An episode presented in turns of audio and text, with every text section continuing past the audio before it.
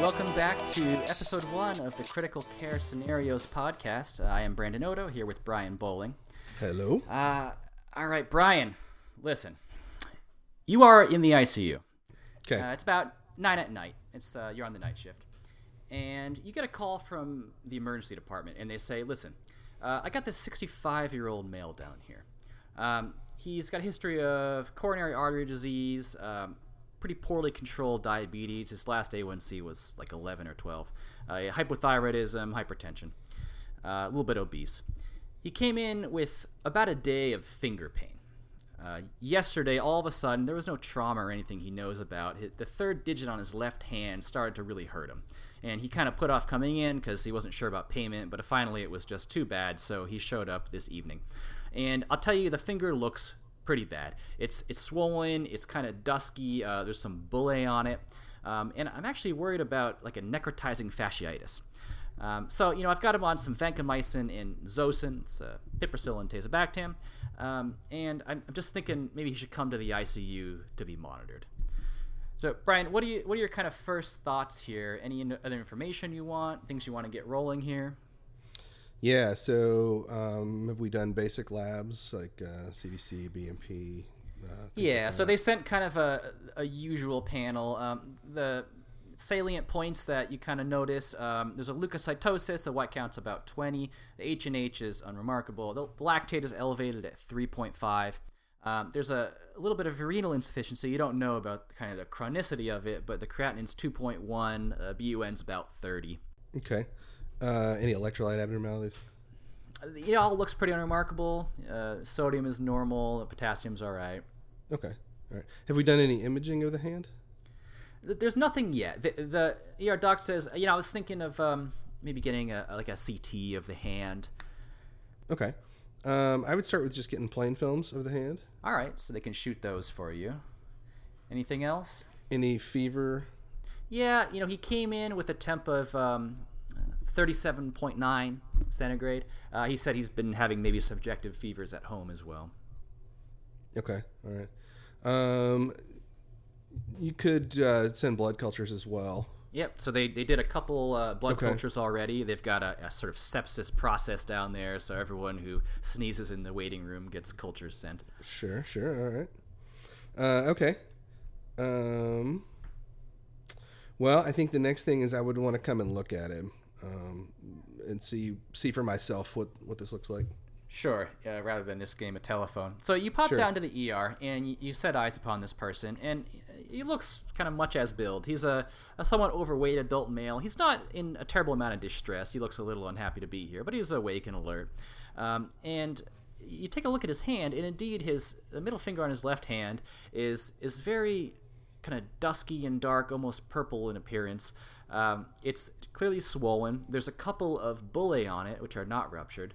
Um, there's swelling extends maybe up as far as the hand, although not as bad. And there's at least maybe some lighter rash on the arm itself. Um, he's able to move the finger just barely, and when you move it passively, it has a, a lot of pain. You can't really appreciate any capillary refill or anything because there's so much rash. Um, his vitals, um, you know, he's a little bit tachycardic. It looks sinus about 100, 105.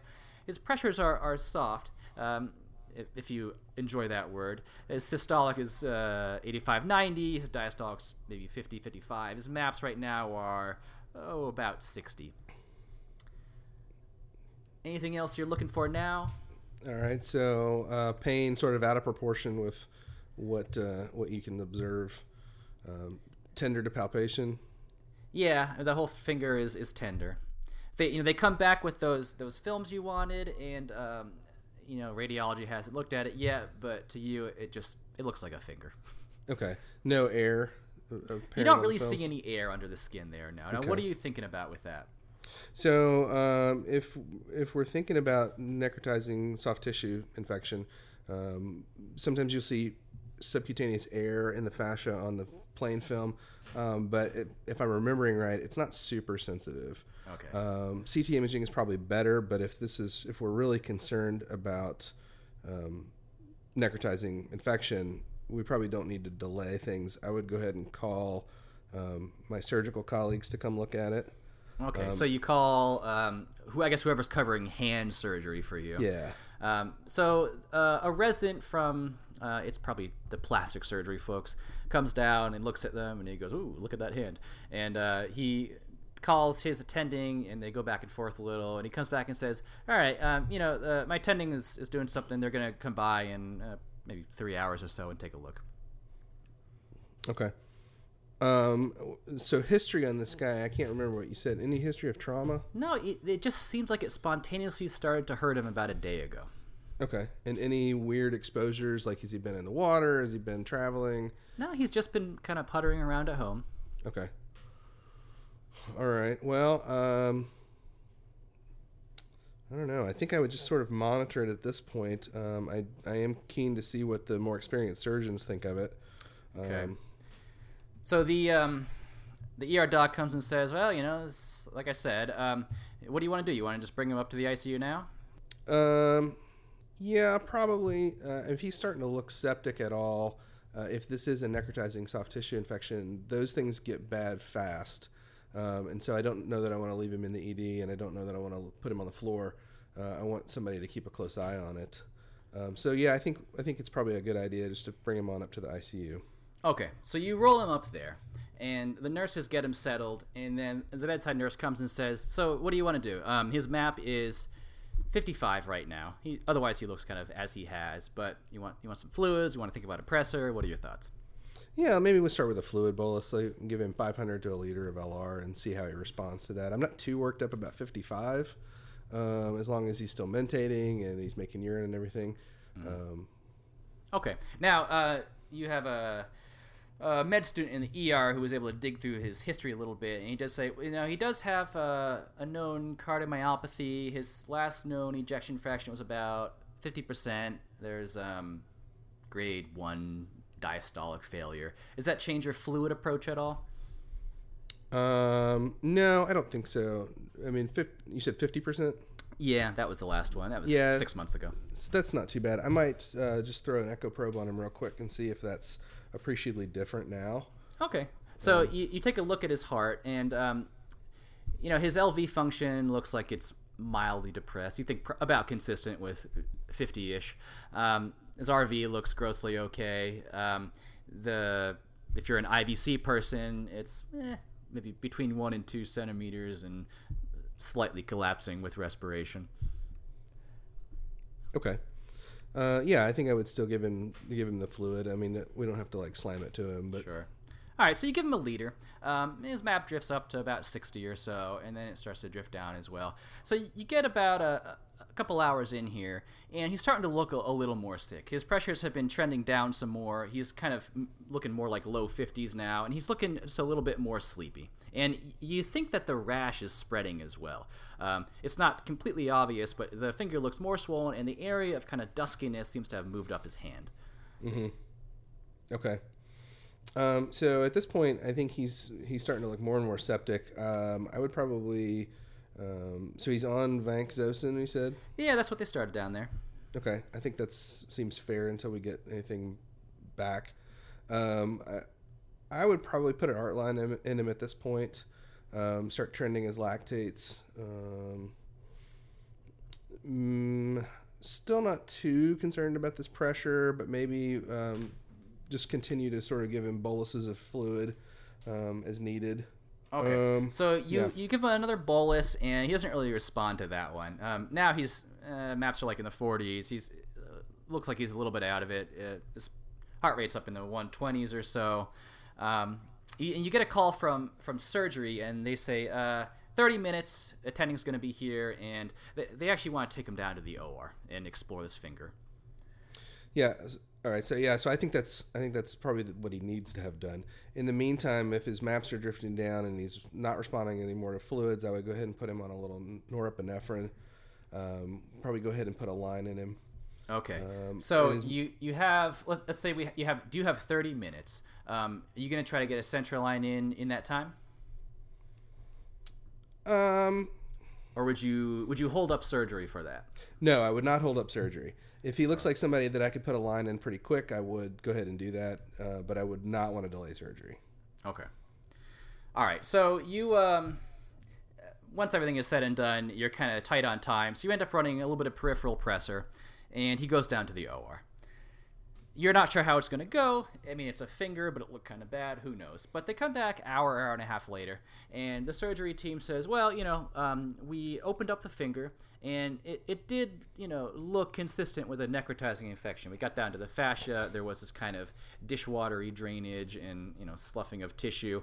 Um, so we debrided everything we could. It, I think we kind of got everything. So they didn't do anything proximal to the finger, um, but they closed it up. They put a drain in, and they left him intubated, and they brought him back."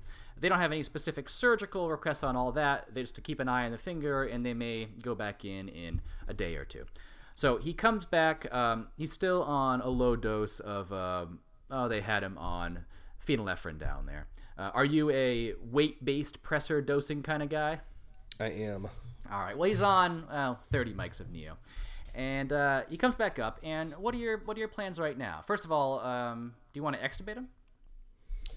Um, how late in the day is it? Yeah, at this point, it's almost midnight. So probably not. Uh, I'm not a big fan of extubating people late in the day, Okay. uh, unless they've just been intubated solely for procedure. Which you could argue this guy was intubated Mm-hmm. solely for procedure, but he was sort of headed that way anyway. I think he was Mm-hmm. starting to get sickly, uh, so I think I'd like to in- leave him intubated overnight. Okay. Um, what is your yeah? What's your hemodynamic plan here? Again, you're on a low pre- dose of a pressor. Um, you've given some fluid. Let's say you they're kind of dialing up this phenylephrine they had him on. Do you want to continue that, switch it, add something else, more fluid? So I would probably switch him to norepinephrine. Okay. Is that just kind of your your go to for most of these patients? Yeah, I think it's for sepsis. It's shown to have um, really good benefit. Um, phenylephrine, I don't really find is a super helpful drug, except in push doses or the odd. You know, I need to push somebody's map, say for a head injury, um, without a whole lot of other effects, kind of thing. So I tend not to run phenylephrine drips on people. Okay. All right. So let's see. Over the next hour, maybe uh, he looks relatively stable, but then the nurse calls you back and they say, "Listen, um, we had him on the norepinephrine, but we've been going up and we've actually maxed out whatever your unit maximum is. Now, what are you thinking?" Uh, so he's still hypotensive, max on norepi. He's not responding to volume anymore. Um, I would probably add a little vasopressin. Okay. What sort of dose? Probably start at 0.02. Okay. Now, uh, do you use that for most patients, or do you have a little bit of a scale? Uh, as far as dosing for vaso. Yeah. So yeah, usually 0.02, 0.03 is sort of where I start to 0.04. I will go up beyond that if needed, but uh, that's sort of kind of general.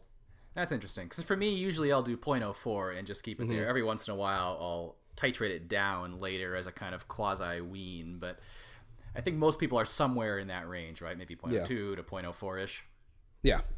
Okay. All right. So you add vasopressin, and it seems to have some effect. They're able to wean the norepinephrine, uh, but pretty soon they're titrating it back up again. Now you're again maxed on your uh, Levophed as well as your vasopressin. Okay. It's 2 a.m. You're not thrilled about any of this, but No. you got to do something. Yeah. So what does his surgical site look like? So it's his surgical site looks like a huge pile of gauze. Okay. We closed the. They, they said they, they closed it up. They put a little JP drain in, which has not really put much out. Um, and you haven't seen the thing since he came out because the entire thing is dressed. Okay. Um, any signs of um, uh, spreading infection on his hand or arm where it's not dressed? Yeah, you know, you look at the more proximal arm that you're able to see, and um, it looks perhaps similar to before. Maybe that area of, of kind of redding, red rash has, has darkened some as well. Um, but it's all just, it's kind of hard to assess, to be honest. Okay. So I think I would at least touch base with the surgery team and say, you know, listen, here's what's happening. He's getting more and more sick, um, maxed on two pressors now. Um, you know, do, how do you feel about source control? Um, Okay. So um, you run that up the chain, and uh, they're going to talk to their attending. Meanwhile, uh, his maps are down to the 40s or so. What's your next move, hemodynamically? Gosh, so um, I would probably grab the echo again, look at his heart, and see if he could benefit from some inotropy. Because at this point, I'm thinking maybe he needs a little epinephrine added. Okay. So his uh his contractility looks eh, grossly okay. Um, it's not too different from what you saw. You know, perhaps mildly depressed, but not terrible. Are you a uh, are you a Doppler like a VTI kind of guy? You, you do you quantify things or you just eyeball them? Typically just eyeball. Okay. Well, that's sort of what you see. It looks perhaps Okay. similar to how it's been. Okay. Um, and he's not responding to fluid anymore. Nah, you try Okay. a little more of a bolus, but it doesn't seem to help much. Okay. Um, have cultures grown anything yet? No, uh, you know, in your shop, you wouldn't really expect them to, at least until maybe late in this next day here. Okay. Um, so one thing that I don't think we've done in a while is uh, to send an ABG, Okay, um, check his lactate, and see kind of where he is acid base status wise. sure. So you you send those off, and the lactate is uh, it's up to four point two now, um, Okay. and his ABG shows uh, an acidosis with a pH of seven point two three, and his CO two is forty, and his PO two is one hundred and fifty on forty percent oxygen. Okay. Is, it, is this a metabolic acidosis or It looks like it. Yeah, the bicarb is uh, uh, fifteen. okay? Um, you said his pH was seven point two. Yeah, seven two three. Okay. Um, so at this point, I think I would consider giving him a little bit of bicarb. Um, I'm So not what's a- your flavor here? Do you, you you push amps of this stuff? Do you? Yeah, I'd probably give him an amp. Um, Okay. I'm not a huge um, give bicarb kind of guy, but when you've got an acidosis that's this much out of whack, uh, and you're, it's affecting your blood pressures and your pressors, um, I think I think a little bit of bicarb to see if that helps things. uh, is, Okay. a, good- is a beneficial idea. So you push an amp of bicarb, and you uh, you get a call from the surgical team, and they're uh, they're saying, "Listen, um, we're just not sure. We're, they're going to come up to the bedside, and um, the attending turns up and says, "You know, I don't know. Uh, it looked okay at the time. Clearly, he looks sicker now. Maybe he needs to go back to the OR. Um, why don't we watch it for?" half an hour more, see if you can get him a little more resuscitated so he's more stable for some surgery, and then maybe we'll go and explore him again. Okay. Um, any other labs? Uh, I guess we'll send a full panel of labs and make sure there's nothing else going on. Yeah. There's um not too much that's new except that his uh, his kidney injury looks to be worse. His creatinine is now 2.4 um, and otherwise not too much that's different. Okay. So his map is now uh, about 40. And the nurses are going, "What do we do?" Sure. So and so we're maxed on two pressors, and we've got we and he's really no longer fluid responsive. Right. Uh, H and H is fine. He Yeah. need blood. Um, Your nurse says, uh, "Do you want to add epinephrine, dopamine? Put oh, I have I still have this bag of phenylephrine here. Uh, you want some albumin, steroids? they, are like a drug dealer. They got a coat and they've got all this stuff there. yeah. Yeah, but they do too. If they've got albumin and steroids there, they've clearly uh, circumvented my pharmacist. um, yeah, I think I think stress dose steroids is not a bad idea. all right.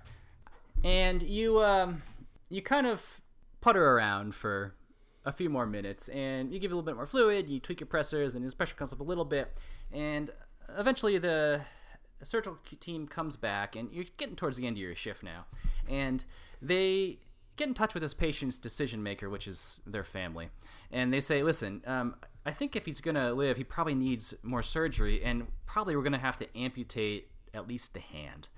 Um, and the family says, "Listen, I don't think that he would want that. You know, based on where he's been functionally and what he needs, I, I, I don't think that's something he would want as far as an outcome. So they decline any further surgery, and um, you uh, decide that uh, signing off is the better part of valor, valor, and you give us off to the next shift. And what you hear later is that things kind of continued on this pattern uh, with escalating doses of pressors, and um, several hours into the next shift, uh, he has a cardiac arrest and dies. So, any thoughts about any of that in general? Um, well, I mean, I hate to sound negative, but I think that was almost an inevitable outcome.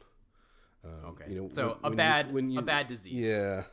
Well, when you look at these these necrotizing soft tissue infections, they often get like I said. This is why we put them in the ICU to begin with. They, often get really bad really fast, um, and if you're not jumping on top of it, um, they often have bad outcomes. Yeah. So if you know we kind of go back to the textbooks, um, you know, not to build any false suspense here, this was a necrotizing soft tissue infection, uh, necrotizing fasciitis, as it would often be called. The important diagnostic points, I think, are that early on, if you catch these early, they're often not that clinically obvious because this is a deep infection, right? It's not a cellulitis; it's a deep fascial infection down in the fascial plane. So on the skin, they may not look like much; they just have this really disproportionate amount of pain. Now, if you see it later, and this guy presented late because he didn't come in early, um, you have more of the characteristic rash, and this is usually described as this darker, sort of violaceous rash, meaning violet or purple, uh, bullous often, so superficial bullae. And if you see some drainage, either from a, from a bullae or from like a, a sinus tract, uh, it's got this kind of thin, dishwatery appearance to it. Not so much pus-like, more dirty water. Um, now, it is a hard diagnosis, like you said. So there is at least one decision score out there, uh, the Lrinec score, L R I N E C.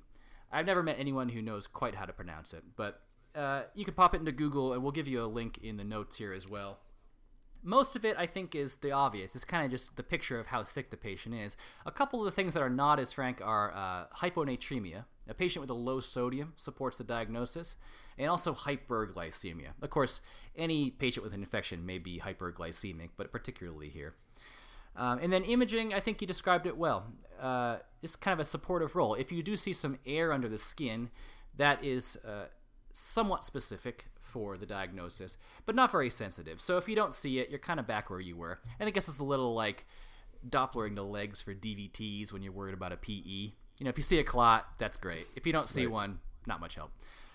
But really, at the end of the day, this is a diagnosis you got to make with a high level of clinical suspicion and with surgical exploration. So, you're never going to know for sure unless they go to the OR and they go digging and they get down to the fascial plane and they'll start to discover some of this drainage and this kind of necrotic sloughing tissue. Um, now, if the patient's really sick, they can be explored at the bedside. This is at least described in the literature. Make a little mini incision and take a look, with the caveat that it can be a somewhat patchy infection and they may miss the spot if they're not broad enough. So, I think most surgeons would prefer to go to the OR. And then they just go off, and uh, if they find these findings, then they need aggressive debridement, and often they need to go back in a day or two uh, as the infection kind of completes itself. So, you know, what are the kind of diagnostic learning points here? I think the most important one is to be really suspicious and treat it as a, a true surgical emergency. And this is one of those diseases where you probably need to have some degree of over triage to avoid missing them. Um, probably, ideally, a patient like this would come to the ER and go straight to the OR, even if no one's 100% sure about it. And then if it looks okay in there, then great. But if not, then they got early source control. Activities like putting in lines and other things should be kind of at the mercy of that, so hopefully not holding up source control. Antibiotics are a little tricky. You know, you should be covering MRSA, and you should be covering for anaerobes. So our kind of typical big gun regimen of like vancomycin and piperacillin and tazobactam is is solid, uh, but probably we should usually be adding clindamycin as well. So this is not so much for added coverage because you've got pretty good anaerobic coverage from your Zosyn. Um, it's more for toxin suppression. Clinda has this effect of suppressing the overwhelming toxin release, mostly for group A strep infections, which you know is kind of the maybe the classic necrotizing fasciitis. A lot of these are actually polymicrobial, but um, I think the most classic ones are monomicrobial with maybe strep or maybe a clostridial infection. Um, so in those cases, the Clinda may be helpful. And the only other thought, and I think you were getting at this, is in a patient who could have a Vibrio infection, Vibrio vulnificus. Um, this is your like your fish finger, you know, someone Yeah. who was playing with marine life or uh, you know a fishmonger or something. That's where Vibrio lives. You might need to add doxycycline there because you actually won't be covering that with your regular antibiotics. Right. other than that, you know, a lot of supportive care. Um, there is talk of using IVIG.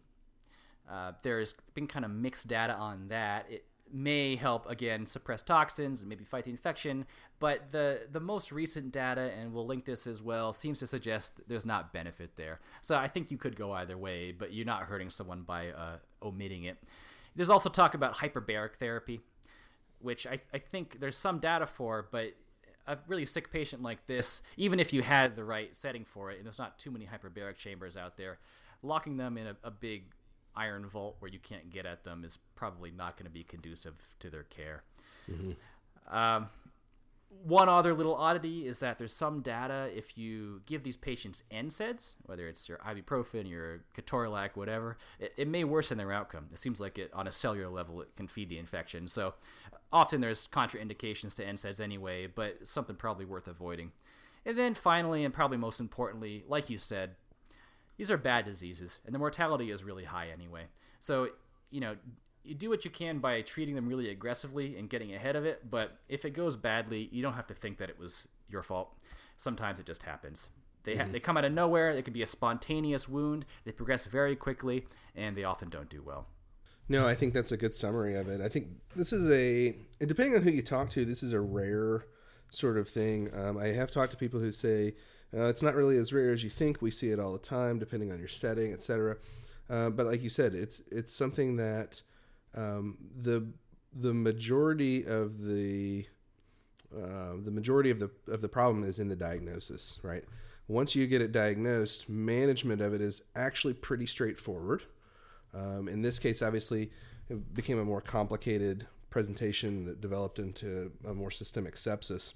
Uh, but but management of the infection itself is is pretty straightforward if you catch it early and diagnose it, and that's the tricky part.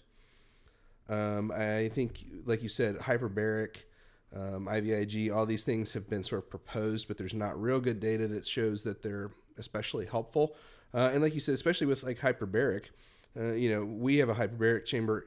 It's right next to our ED, um, but a lot of places these are in other buildings even right? They're not they're not even in the main hospital.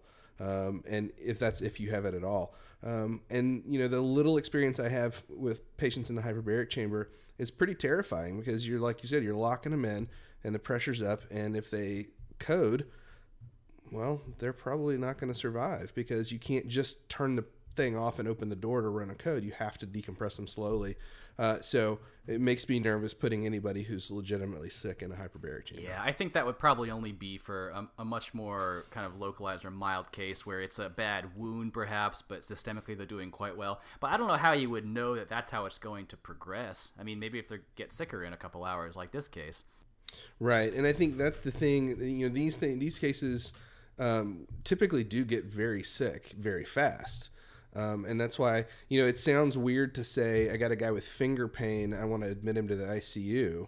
Um, but as you've se- as we've seen in this scenario here, this this is something that can turn into uh, systemic sepsis and shock really quickly. Uh, and in the course of a few hours, this guy went from I have some finger pain to dying. Yeah, and that and that I think is why it may be a, a really good example of these this type of situation where you just need to have your suspicion tuned up from the from the get go. If you just go by kind of your usual principles and how the patient is looking, you're probably going to get behind it.